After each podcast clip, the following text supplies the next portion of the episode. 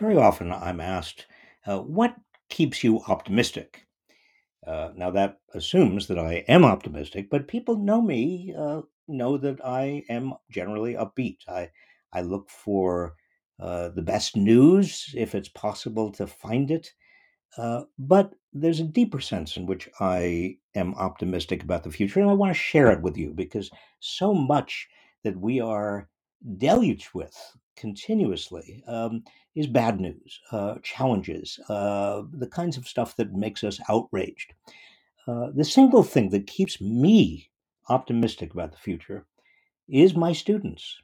Uh, I feel extraordinarily privileged to be a teacher a professor. I've been teaching on and off for the last 40 years. And in all those years, I have never taught a generation of students that's more diverse, more intelligent, more committed to the public good than the generation I am now teaching. And this isn't just uh, Berkeley. It's easy to say, well, you're teaching at Berkeley. Uh, uh, before the pandemic, I guest lectured around the country, often at colleges uh, known as conservative.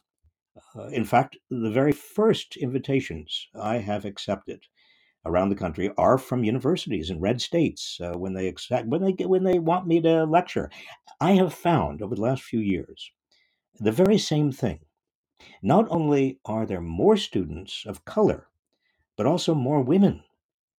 Oh, One factoid that you might be interested in is that today 60% of undergraduates are women. 60%. There are more students who are the first in their families ever to attend college. Uh, and there is a deep sense, and I keep on running into this, a deep sense that they want to improve the nation and the world.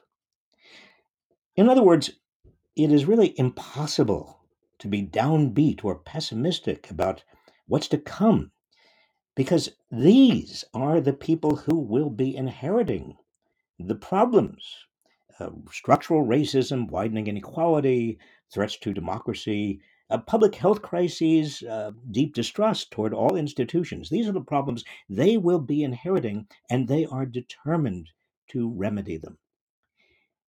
Even if a small percentage dedicates their lives to doing so, they will make a stunning difference. How about you? What keeps you optimistic?